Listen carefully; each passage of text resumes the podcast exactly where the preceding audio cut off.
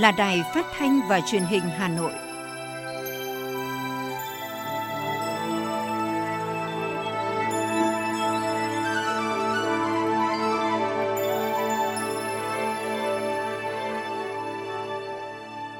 Xin kính chào quý vị và các bạn. Bây giờ là chương trình thời sự của Đài Phát thanh Truyền hình Hà Nội, phát trực tiếp trên sóng phát thanh tần số FM 90 MHz. Tối nay chủ nhật ngày 29 tháng 8 năm 2021, chương trình của chúng tôi có những nội dung chính sau đây. Thủ tướng Chính phủ Phạm Minh Chính, trưởng Ban chỉ đạo quốc gia phòng chống dịch COVID-19, chủ trì hội nghị trực tuyến của Ban chỉ đạo với 20 tỉnh thành phố đang thực hiện giãn cách xã hội.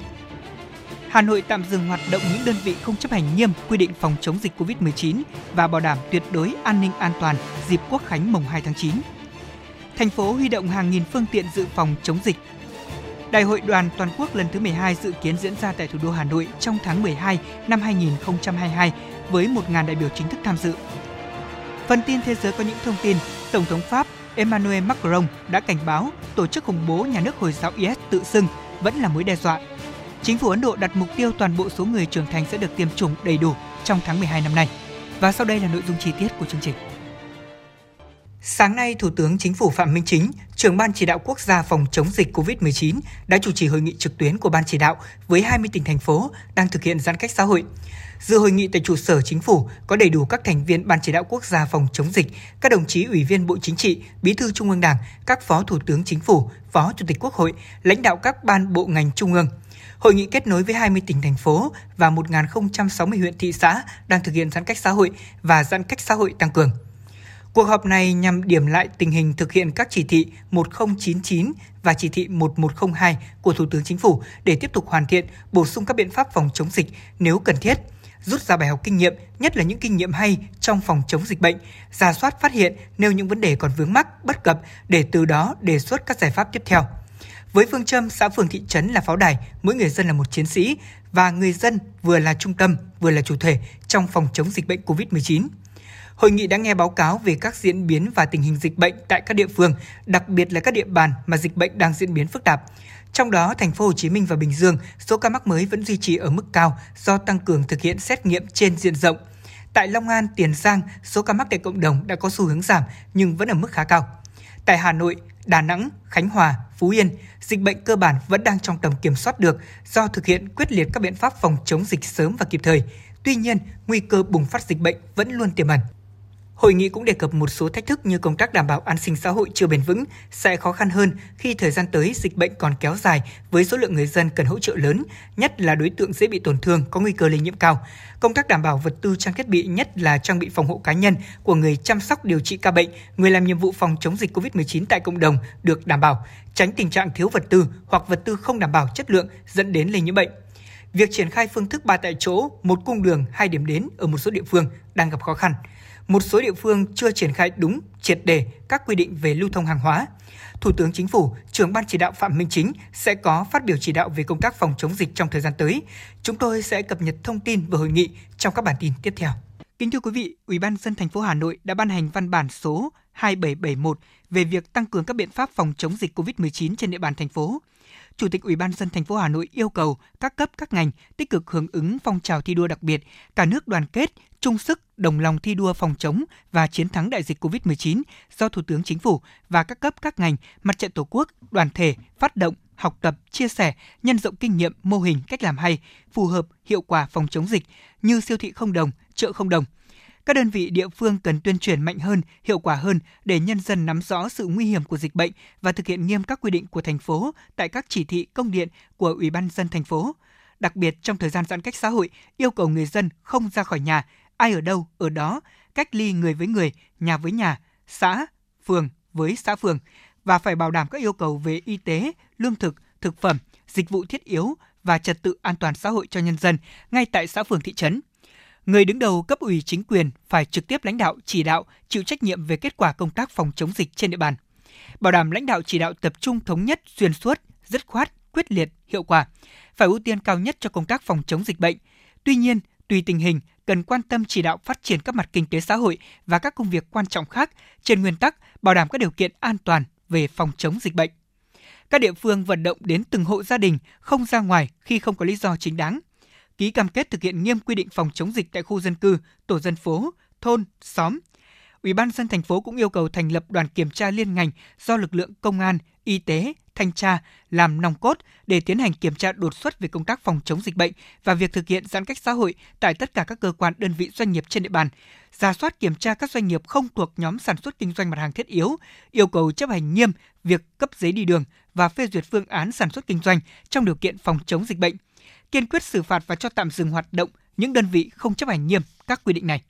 Ủy ban dân thành phố giao Sở Y tế căn cứ kết quả các đợt xét nghiệm diện rộng đợt 1 và đợt 2 của thành phố và tình hình dịch bệnh trên địa bàn, tiếp tục tham mưu xây dựng kế hoạch xét nghiệm cho các khu vực nguy cơ và các đối tượng có nguy cơ, đồng thời tiếp tục xét nghiệm cho các đối tượng bị ho, sốt tại cộng đồng để sàng lọc F0, truy vết F1, làm sạch cộng đồng.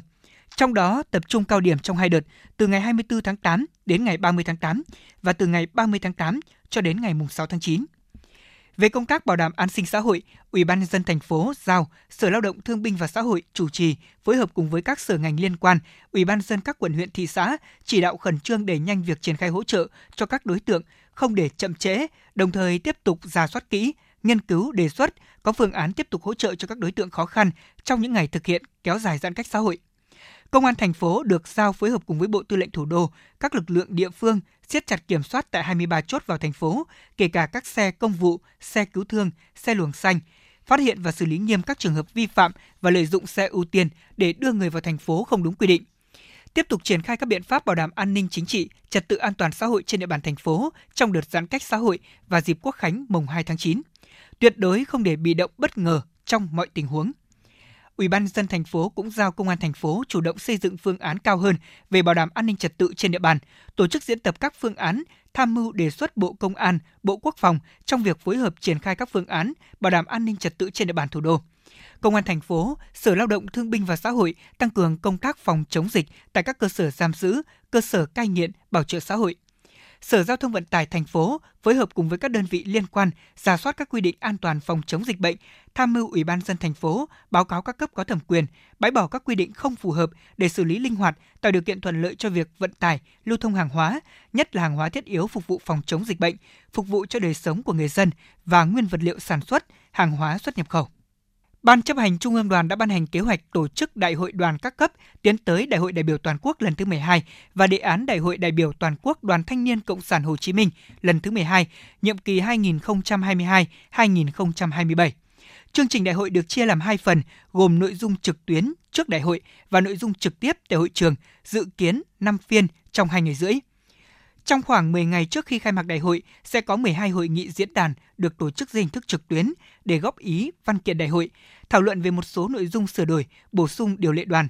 đối thoại với một số lãnh đạo bộ ngành trung ương. Trong đó, ba hội nghị trực tuyến để tổ chức các nhóm đối tượng thanh niên, 9 diễn đàn thanh niên Việt Nam khát vọng phát triển đất nước phồn vinh, hạnh phúc, với chủ đề được gắn với các nội dung trọng tâm của nhiệm kỳ 2017-2022. Để chuẩn bị cho công tác tổ chức đại hội, ban tổ chức đại hội và các tiểu ban phục vụ đại hội sẽ được thành lập trước khi bước vào năm 2022. Dự thảo văn kiện Đại hội đại biểu toàn quốc Đoàn Thanh niên Cộng sản Hồ Chí Minh lần thứ 12, nhiệm kỳ 2022-2027 cũng sẽ được hoàn thành trong năm nay và bắt đầu lấy ý kiến đóng góp từ quý 1 năm 2022. Thưa quý vị, để chuẩn bị tham gia hội thao quân sự đặc công toàn quân năm 2021, dù trong điều kiện thực hiện giãn cách bởi dịch COVID-19, các chiến sĩ tiểu đoàn đặc công 18 vẫn nỗ lực từng giờ trên thao trường, hăng say tập luyện với quyết tâm giành giải cao trong hội thao sắp tới. Cụ thể, để có thể đạt được kết quả cao, tiểu đoàn đã phối hợp chặt chẽ với các cơ quan chức năng của Bộ Tư lệnh Thủ đô Hà Nội xây dựng kế hoạch huấn luyện, giã ngoại kết hợp cùng với luyện tập các nội dung tham gia hội thao này. Đến thời điểm này, các vận động viên đang bước vào giai đoạn huấn luyện nâng cao, gương mặt ai cũng sạm đen trước nắng và gió của thao trường. Phát huy truyền thống lực lượng vũ trang thủ đô, tin rằng các chiến đấu viên của tiểu đoàn đặc công 18 sẽ thể hiện được bản lĩnh và tinh thần thi đấu với quyết tâm giành được kết quả tốt nhất tại hội thao quân sự đặc công toàn quân năm nay. Nhân dịp kỷ niệm 76 năm Cách mạng tháng 8 thành công và chào mừng Quốc khánh mùng 2 tháng 9, Bảo tàng Mỹ thuật Việt Nam trân trọng giới thiệu triển lãm trực tuyến với tên gọi Con đường độc lập Triển lãm sẽ đưa công chúng quay về với những ngày tháng đầu tiên dưới ách đô hộ thực dân, ngọn lửa của ý chí độc lập dân tộc lớn dần qua năm tháng, cùng với sự ra đời và dẫn dắt của Đảng Cộng sản Việt Nam năm 1930. Các giai cấp, tổ chức đoàn kết một lòng hướng về mục đích lớn lao, giải phóng dân tộc, giành độc lập cho Tổ quốc. Các tác phẩm họp công hội đỏ, sơn mài, huỳnh văn gấm, từ trong bóng tối tranh sơn mài của Lê Quốc Lộc gợi nhớ về các hoạt động cách mạng của các tổ chức lãnh đạo công nông giai đoạn này. Triển lãm Con đường độc lập qua góc nhìn về nghệ thuật, tạo hình, Bảo tàng Mỹ thuật Việt Nam sẽ kể lại câu chuyện về dân tộc Việt Nam vượt qua muôn vàn khó khăn gian khổ với ý chí kiên cường, lòng quyết tâm và sự đoàn kết để có được thắng lợi của cách mạng tháng 8, độc lập dân tộc mùng 2 tháng 9. Đồng thời mong muốn khơi dậy trong mỗi người dân niềm tự hào dân tộc, sự trân trọng những trang sử vẻ vang và hướng tới tinh thần đoàn kết, đồng lòng, vượt qua mọi thử thách của hiện tại. Ngày hôm qua, Hội Liên hiệp Phụ nữ Việt Nam tổ chức lễ phát động trực tuyến chương trình Triệu phần quà san sẻ yêu thương, kêu gọi và huy động các cán bộ hội viên phụ nữ cả nước, các tổ chức cá nhân trong và ngoài nước phát huy tinh thần tương thân tương ái, cùng chung tay quyên góp, ủng hộ các phần quà, hỗ trợ an sinh cho phụ nữ và trẻ em, người dân sinh sống tại các tỉnh thành phố đang gặp khó khăn do ảnh hưởng của dịch bệnh COVID-19. Tổng số phần quà trong ngày đầu phát động ủng hộ đã lên tới 72.256 xuất quà với giá trị là trên 21 tỷ đồng. Mỗi phần quà có trị giá 300.000 đồng dưới hình thức tiền mặt hoặc là hiện vật sẽ được kịp thời chuyển đến tận tay người dân, hội viên, phụ nữ và trẻ em có hoàn cảnh khó khăn bởi dịch bệnh COVID-19. Thực hiện công điện của Thủ tướng về việc tăng cường các biện pháp phòng chống dịch bệnh COVID-19, Trung ương đoàn đã ban hành kế hoạch triển khai các đội hình sinh viên tình nguyện hỗ trợ công tác phòng chống dịch COVID-19 tại các tỉnh thành phố ở khu vực phía Nam. Thành viên của các đội tình nguyện bao gồm giáo viên, giảng viên trẻ, sinh viên, học sinh hệ trung cấp tại các trường cao đẳng, các trường trung cấp chuyên nghiệp, trung cấp nghề các khối y dược, với số lượng tổng cộng là 5.000 người. Trước ngày 10 tháng 9, các tình nguyện viên sẽ được trang bị sổ tay, cầm nang, tham gia tập huấn trực tuyến về kỹ năng nghiệp vụ, hỗ trợ công tác phòng chống dịch theo định hướng nội dung của ngành y tế và nhu cầu của từng địa phương. Trước những ảnh hưởng khó khăn của dịch bệnh COVID-19 đến đời sống, việc làm của người lao động, các cấp công đoàn thủ đô đã tăng cường hoạt động chăm lo, hỗ trợ cho đoàn viên, công nhân viên chức lao động bằng tiền mặt và những hình thức khác. Đến nay thì số tiền mặt của tổ chức công đoàn hỗ trợ cho đoàn viên và người lao động lên tới trên 56 tỷ đồng và số tiền vận động xã hội hóa cho công tác này là trên 100 tỷ đồng.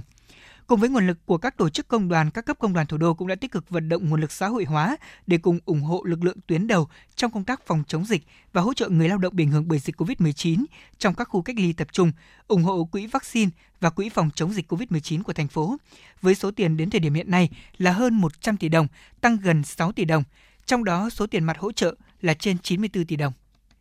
Bộ Giáo dục và Đào tạo vừa có văn bản gửi các sở giáo dục đào tạo, các nhà trường hướng dẫn thực hiện nhiệm vụ giáo dục trung học năm học 2021-2022. Trong đó thì có yêu cầu là không kiểm tra đánh giá những nội dung vượt quá yêu cầu cần đạt của chương trình và những nội dung đã được tinh giản. Theo đó, các nhà trường xây dựng kế hoạch kiểm tra đánh giá học sinh trung học cơ sở, trung học phổ thông phù hợp với kế hoạch dạy học, không kiểm tra đánh giá những nội dung vượt quá yêu cầu đạt hoặc là mức độ cần đạt của chương trình giáo dục phổ thông, không kiểm tra đánh giá đối với các nội dung thực hiện tinh giản và các nội dung hướng dẫn học sinh tự học ở nhà theo đúng hướng dẫn của Bộ Giáo dục Đào tạo trong điều kiện phòng chống dịch COVID-19. Đối với học sinh lớp 6 thì năm nay cũng là năm đầu tiên thực hiện theo chương trình giáo dục phổ thông mới. Bộ yêu cầu các đơn vị nhà trường xây dựng kế hoạch dạy học bám sát những yêu cầu cần đạt của chương trình để tổ chức dạy học theo hình thức trực tuyến và trực tiếp phù hợp với diễn biến của dịch bệnh COVID-19 tại địa phương tổ chức dạy học môn tin học ngoại ngữ 1 đối với những học sinh có khả năng và phù hợp với điều kiện tổ chức thực hiện của nhà trường. Đồng thời, các nhà trường xây dựng kế hoạch bài dạy bảo đảm yêu cầu về phương pháp dạy học, kiểm tra đánh giá thiết bị dạy học. Bộ Giáo dục Đào tạo lưu ý các nhà trường chú trọng việc hướng dẫn học sinh tự học, học trực tuyến, dành nhiều thời gian học trực tiếp trên lớp cho việc luyện tập, thực hành và thí nghiệm.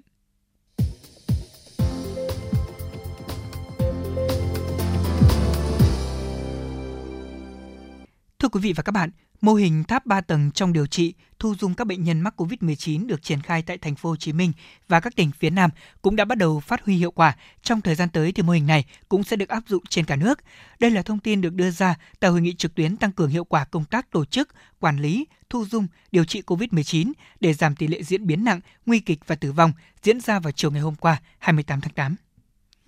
Tính đến ngày 27 tháng 8, số ca mắc tại Việt Nam đã lên tới 410.366 trường hợp, trong đó thì có hơn 10.000 ca tử vong. Trong 53.608 ca đang được điều trị hiện nay thì có trên 42.000 ca không triệu chứng, triệu chứng nhẹ, gần 5.000 ca ở mức độ trung bình và hơn 6.000 ca nặng nguy kịch.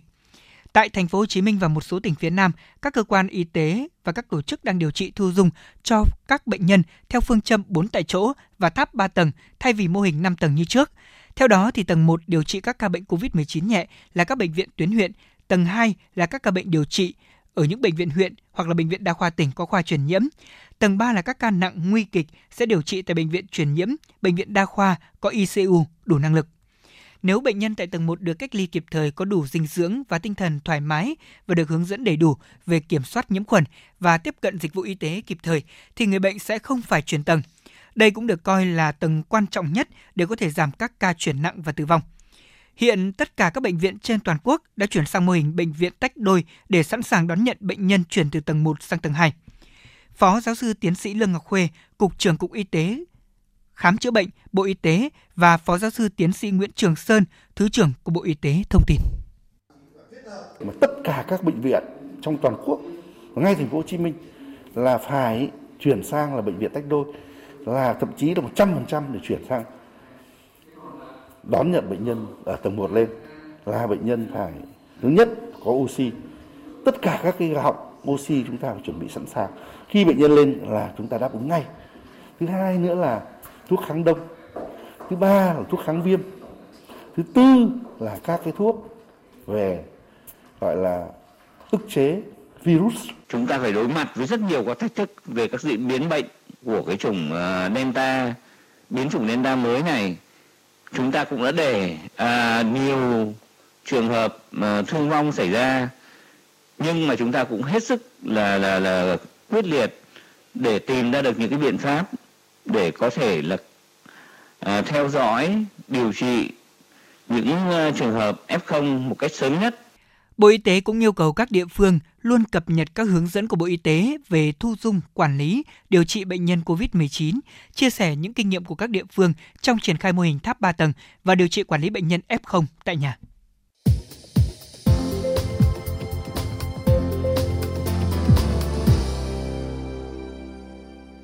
Thưa quý vị, thưa các bạn, thực hiện chỉ thị số 17 của Ủy ban dân thành phố Hà Nội về việc thực hiện giãn cách xã hội nghiêm ngặt để phòng chống dịch bệnh COVID-19, huyện Trường Mỹ cũng đã duy trì 381 chốt kiểm soát phòng chống dịch bệnh. Để có thể động viên lực lượng trực chốt, các tổ chức đoàn thể cũng đã có nhiều hoạt động thăm hỏi, tặng quà, duy trì nấu cơm cho lực lượng trực chốt, đồng hành cùng chung tay phòng chống dịch bệnh COVID-19, sớm đưa cuộc sống trở lại bình thường. Ghi nhận tại chốt kiểm soát thuộc khu Tân Mai, thị trấn Xuân Mai, bà Trần Ngọc Xuân năm nay 61 tuổi, song vẫn cùng với các lực lượng trong ca trực, miệt mài với công việc, tận tụy kiểm tra từng giấy đi đường của nhân dân qua khu vực này. Bà Xuân chia sẻ. Bản thân tôi là một cán bộ nghỉ hưu, là chi ủy viên, tôi luôn nhận thức rõ vai trò trách nhiệm của mình tham gia trực chốt từ những ngày đầu. Mặc dù thời tiết nắng nóng ngày hè, nhưng ờ, 4 ca trực luôn phiên trong ngày luôn bám chốt, kiểm soát 100% người và các phương tiện qua lại chốt 24 trên 24 giờ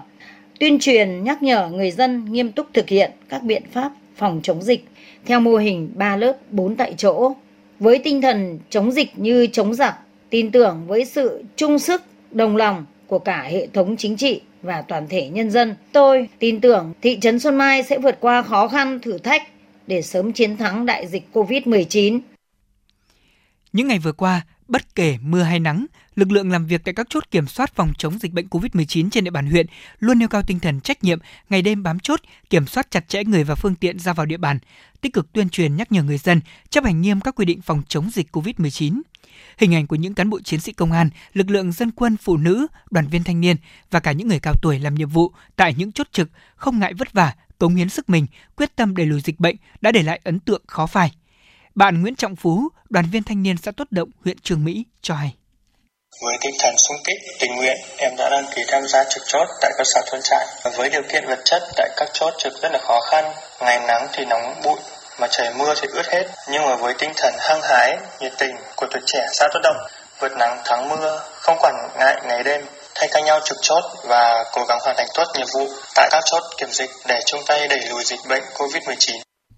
Việc lập các chốt kiểm soát nhằm hạn chế người dân đi lại, tiếp xúc, ai ở đâu ở yên đó để thực hiện tốt việc phòng chống dịch bệnh và để chia sẻ với những khó khăn vất vả của lực lượng làm nhiệm vụ tại các chốt kiểm soát phòng chống dịch thì cấp ủy chính quyền, mặt trận tổ quốc, các đoàn thể từ huyện đến cơ sở đã tổ chức thăm tặng quà, động viên họ hoàn thành tốt nhiệm vụ. Cùng với đó, trong những ngày vừa qua, nhân dân trong huyện cũng đã đồng hành hỗ trợ các chốt kiểm soát cả về vật chất và tinh thần. Trong những lúc gian khó, lại càng thấy tình đoàn kết, nghĩa đồng bào, sự sẻ chia được lan tỏa. Trường Mỹ những ngày giãn cách nhưng không giãn lòng, tình người như xích lại gần nhau hơn. từ nhiều ngày nay và mỗi sáng sớm hàng ngày, những đoàn viên, hội viên và những người dân ở nhiều xã thị trấn trong huyện lại tất bật chuẩn bị nấu các suất cơm để phục vụ cho tuyến đầu chống dịch. Đã có hàng ngàn những suất cơm nóng hổi được các hội đoàn thể trên địa bàn nấu, vận chuyển, trao đến tận tay lực lượng kiểm soát phòng dịch COVID-19. Cán bộ nhân viên của các trạm y tế. Bạn Đặng Thị Phương Hằng, Bí thư Đoàn Thanh niên xã Tốt Động cho biết chia sẻ với những khó khăn của các đồng chí đang làm nhiệm vụ tại các chốt kiểm soát dịch và các đội ngũ y bác sĩ đang làm việc tại trạm y tế xã. Chúng tôi đã thành lập đội hình hậu cần xanh và nấu những bữa cơm mùa dịch. Hoạt động này đã nhận được sự ủng hộ rất tích cực từ nhân dân. Đoàn xã đã kêu gọi xã hội hóa và đến thời điểm hiện tại đã nhận được số tiền ủng hộ trên 95 triệu đồng và rất nhiều nhu yếu phẩm của nhân dân trên địa bàn xã ủng hộ cho đội hình hậu cần xanh. Từ ngày 29 tháng 7 cho đến nay, chúng tôi cũng đã nấu gần 2.000 suất cơm và bình quân mỗi ngày nấu khoảng 120 suất và gần 100 suất ăn đêm. Đối với hoạt động này thì lực lượng đoàn viên thanh niên tham gia rất tích cực, nhiệt tình. Có một đội sẽ phụ trách nấu cơm và một đội sẽ phụ trách đi ship cơm đến các chốt trực với tinh thần rất lạc quan, yêu đời và đảm bảo trong công tác phòng chống dịch thì chúng tôi cũng mong rằng tuổi trẻ sẽ Tốt Động sẽ góp một phần nhỏ bé của mình để chung tay đẩy lùi dịch bệnh COVID-19. Từ nguồn vận động xã hội hóa, các tổ chức đoàn thể trong huyện cũng đã duy trì những suất ăn trưa, ăn đêm để gửi cho tuyến đầu chống dịch. Ai nấy đều mang tâm thế vui vẻ vì được góp sức nhỏ bé của mình vào công tác phòng chống dịch bệnh. Những việc làm tuy nhỏ, thế nhưng là tinh thần trách nhiệm, tính nhân văn sâu sắc, góp phần chung tay tiếp sức cho các đồng chí thực hiện nhiệm vụ giữ gìn sự bình yên cho cộng đồng. Chính sự đồng lòng sẻ chia ấm tình quân dân đó đã tiếp thêm sức mạnh, động lực để các lực lượng đang làm nhiệm vụ phòng chống dịch, khắc phục khó khăn, dù nắng nóng gay gắt hay mưa rông, vẫn kiên trì bám chốt, nỗ lực hoàn thành nhiệm vụ, tất cả vì mục tiêu chung là ngăn chặn đẩy lùi dịch bệnh COVID-19 vì sức khỏe của cộng đồng. Thưa quý vị và các bạn, với mục tiêu không để ai bị bỏ lại phía sau, quận Hà Đông đã triển khai nhiều hình thức hỗ trợ đến những đối tượng khó khăn. Đến nay, quận đã có gần 26.000 lượt người thuộc diện hộ gia đình, doanh nghiệp được hỗ trợ khó khăn do ảnh hưởng của dịch bệnh COVID-19. Là một trong những lao động không may bị kẹt giữa thủ đô vì thời gian giãn cách xã hội, ông Lê Văn Hoạt cùng với một số lao động cùng thuê trọ không được về quê, mất việc làm. Cuộc sống sinh hoạt thiếu thốn, khó khăn. Được hỗ trợ quà, nhu yếu phẩm, ông Hoạt rất phấn khởi – và cảm ơn Đảng, Nhà nước đã quan tâm đến những lao động khó khăn như mình. Ông Lê Văn Hoạt chia sẻ.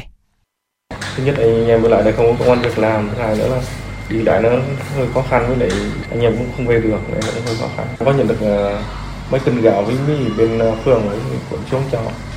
anh chị hỗ trợ bên nhà em thêm duy trì đời sống nhanh nhanh. Cũng giống như ông Hoạt, nhiều lao động làm nghề xây dựng trong các công trình không trọng điểm đang tạm dừng hoạt động, thuê trọ trên địa bàn phường Hà Cầu cũng đã được hỗ trợ tiền và nhu yếu phẩm từ các nhà tài trợ, các hội đoàn thể. Chủ tịch Ủy ban nhân dân phường Hà Cầu Dương Thế Vinh cho biết, Ủy ban Mặt trận Tổ quốc và các đoàn thể đã phối hợp với Đảng ủy, Ủy ban dân phường vận động xã hội hóa, ủng hộ trên 1.300 đối tượng là sinh viên, người lao động tự do thuê trọ bị mắc kẹt tại địa phương. Ngoài thực hiện nghị quyết số 68 của chính phủ, phường đã hỗ trợ gạo, mì tôm, rau củ quả, nhu yếu phẩm cần thiết, đảm bảo các đối tượng vượt qua khó khăn trong đợt giãn cách này. Ông Dương Thế Vinh, Chủ tịch Ủy ban dân phường Hà Cầu, quận Hà Đông cho biết thêm. Đến thời điểm này thì ờ, mặt trận tổ quốc, các đoàn thể cũng hỗ trợ tổng số là trên 1.300 trường hợp mắc kẹt tại à, địa phương ở tỉnh xa làm ăn không về được.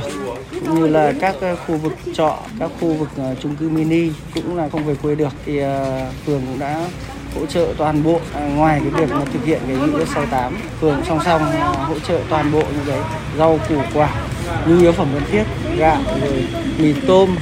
và à, hội à, liên phụ nữ các địa phương các quận huyện về khác về hỗ trợ nhân dân trên địa bàn. Bệnh viện Giã chiến Phenica của thành phố Hà Nội đặt tại phường Yên Nghĩa. Hiện tại bệnh viện này cũng đã thu dung và tiếp nhận gần 200 bệnh nhân. Những ngày vừa qua, bệnh viện đã nhận được sự quan tâm của cấp ủy chính quyền địa phương và các hội đoàn thể trên địa bàn quận Hà Đông, kịp thời cổ vũ, khích lệ, động viên những người trực tiếp thực hiện nhiệm vụ. Đồng thời, đảm bảo cho các nhu yếu phẩm, thực phẩm trong quá trình phục vụ chăm sóc bệnh nhân để người bệnh sớm khỏi bệnh, đoàn tụ với gia đình. Thượng tá Hoàng Văn Sáu, Phó Chỉ huy trưởng Ban Chỉ huy Quân sự quận Hà Đông, quản lý trực tiếp bệnh viện giã chiến Phenica cho biết. Trong cái thời gian thực hiện nhiệm vụ thì cũng được ờ, cấp ủy chính quyền địa phương đơn vị và tạo được động viên giao nhiệm vụ giúp đỡ. Và các cái ban ngành đoàn thể cũng đã tới thăm động viên và tặng quà khích lệ anh em thực hiện nhiệm vụ ở đây. Đây cũng là một trong những cái, động lực về mặt tinh thần kịp thời cổ vũ anh em trong quá trình ờ, thực hiện cái nhiệm vụ.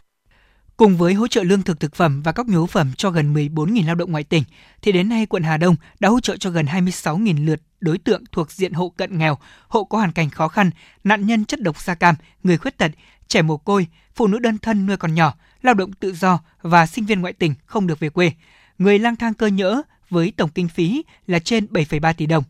Sự sẻ chia, những món quà nhỏ kịp thời trong khó khăn đến đúng thời điểm của quận Hà Đông đã giúp cho nhiều gia đình khó khăn, những lao động tự do trên địa bàn cảm thấy ấm lòng trong sự đùm bọc và yêu thương của chính quyền, đoàn thể cùng với cộng đồng.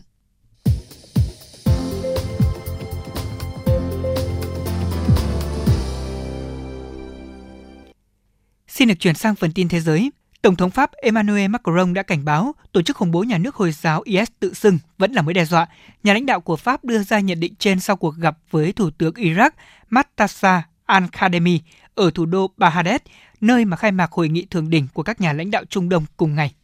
Thưa quý vị, chỉ trong ngày hôm qua thì Ấn Độ đã tiêm được hơn 10 triệu liều vaccine ngừa COVID-19, số lượng nhiều nhất từ trước đến nay. Như vậy là đến nay Ấn Độ đã tiêm được tổng cộng 628 triệu liều vaccine. Sản lượng vaccine sản xuất tại nước này trong tháng này cũng đang tăng lên.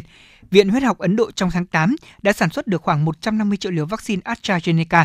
Chính phủ của nước này cũng đặt mục tiêu là toàn bộ số người trưởng thành sẽ được tiêm chủng đầy đủ trong tháng 12 năm nay. Bộ Y tế Philippines thông báo trong 24 giờ qua đã có thêm 19.441 ca mắc mới, mức cao nhất lần thứ ba trong 9 ngày vừa qua. Đến nay, tổng số ca mắc COVID-19 ở Philippines là hơn 1,93 triệu người. Số ca tử vong lên tới 33.008 người sau khi có thêm 167 bệnh nhân thiệt mạng trong ngày 28 tháng 8. Thứ trưởng Bộ Y tế Philippines Maria Rosario Vesigre dự báo số ca mắc có thể tiếp tục còn gia tăng trong những ngày tới đây. Italy đã tuyên bố tái áp đặt một số lệnh hạn chế phòng dịch tại vùng Sicily của nước này sau khi số ca nhiễm tại đây đã bất ngờ tăng trở lại.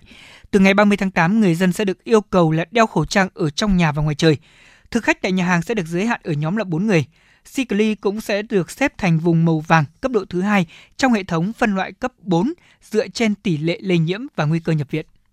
Thái Lan có kế hoạch tiêm vaccine Pfizer cho 4 triệu học sinh của nước này trong độ tuổi từ 12 đến 18 vào tháng 9 này. Qua đó, học sinh có thể quay trở lại trường học một cách bình thường. Nước này cũng đang tìm kiếm nguồn cung để có thể có thêm hơn 1 triệu liều nữa để đủ cho hơn 4 triệu học sinh trên cả nước. Malaysia vẫn là một trong những quốc gia Đông Nam Á chịu ảnh hưởng nặng nề bởi dịch COVID-19 do biến thể Delta. Đã 5 ngày liên tiếp, số ca nhiễm mới trong ngày ở nước này luôn ở mức là hơn 20.000 ca.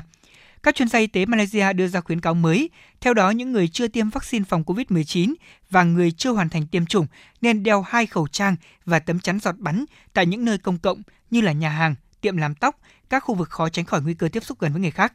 Ngoài ra thì những người hay phải tiếp xúc với nhiều người như là nhân viên thu ngân tại siêu thị, nhân viên y tế, ngân hàng cũng nên sử dụng biện pháp này để có thể bảo vệ chính mình. Bộ Y tế Singapore cho biết 79% dân số nước này đã được tiêm chủng đầy đủ. Như vậy là nước này tự tin sẽ hoàn thành mục tiêu miễn dịch cộng đồng ở mức 80% vào cuối tháng. Singapore sẽ đóng các trung tâm tiêm chủng lớn, thay vào đó là tăng số lượng các phòng khám được phép tiêm chủng để tiếp tục tiêm cho những người dân còn lại chưa được tiêm.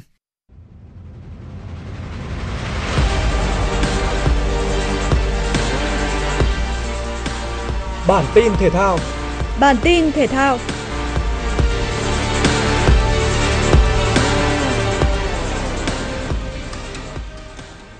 Sau khi đặt chân tới Ả Rập Saudi, đội tuyển Việt Nam đã nhanh chóng bắt tay vào quá trình tập luyện. Thầy trò huấn luyện viên Park Hang-seo phải đối diện với hai thử thách lớn. Đó là sự chênh lệch múi giờ và điều kiện thời tiết nắng nóng khắc nghiệt với nhiệt độ cao và độ ẩm thấp. Thời điểm đội tuyển ra sân tập là 20 giờ, nhưng nhiệt độ vẫn duy trì ở mức 43 độ C. Buổi tập đầu tiên vào tối qua chỉ kéo dài hơn 1 giờ đồng hồ. Huấn luyện viên Park Hang-seo dành khá nhiều thời gian cho phần khởi động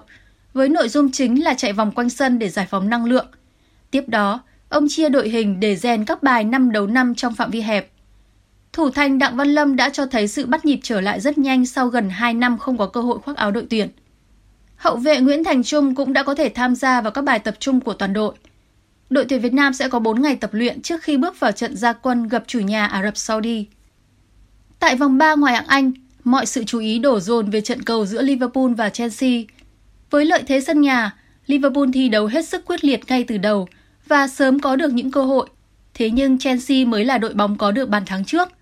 Phút 21, từ quả phạt góc của Rich James, Havertz đánh đầu hiểm hóc hạ gục Alisson mở tỷ số trận đấu. Liverpool trả lên tấn công nhằm tìm kiếm bàn gỡ. Bước ngoặt đến ở phút 46, Rich James để bóng chạm tay và bị chốt quyền thi đấu. Liverpool được hưởng một quả phạt đền. Trên chấm 11 mét, Salah đã tận dụng tốt cơ hội để san bằng tỷ số. Sang hiệp 2, hai bên liên tục dồn ép đối phương nhưng không ghi được bàn thắng. Hai đội đành chấp nhận chia điểm.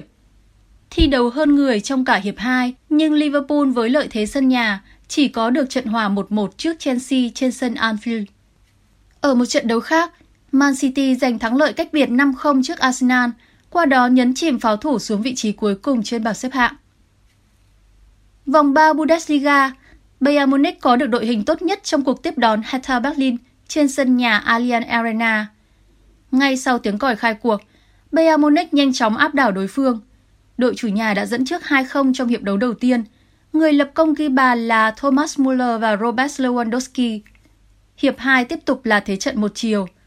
Tài năng trẻ Jama Musiala nâng cách biệt lên 3-0 ở phút 49. Trong những phút còn lại, tiền đạo người Ba Lan Lewandowski đã tỏa sáng khi hoàn thành cú hat-trick để ấn định chiến thắng 5-0 cho Bayern Munich. Giành 3 điểm ấn tượng trên sân nhà, Bayern Munich xếp thứ hai trên bảng tổng sắp với 7 điểm. Kém hiệu số bàn thắng trước Bayer Leverkusen, đội bóng đã giành chiến thắng 4-1 trên sân của Albus. Dự báo thời tiết đêm nay và ngày mai. Trung tâm thành phố Hà Nội, đêm có lúc có mưa rào vài nơi, ngày nắng, nhiệt độ từ 26 đến 34 độ. Quý vị và các bạn vừa nghe chương trình Thời sự tối của Đài Phát thanh Truyền hình Hà Nội, chịu trách nhiệm sản xuất Phó Tổng Giám đốc Nguyễn Tiến Dũng, chương trình do biên tập viên Kiều Oanh Nguyễn Hằng, phát thanh viên Lê Thông và kỹ thuật viên Kim Thoa thực hiện. Kính chào tạm biệt và hẹn gặp lại quý vị.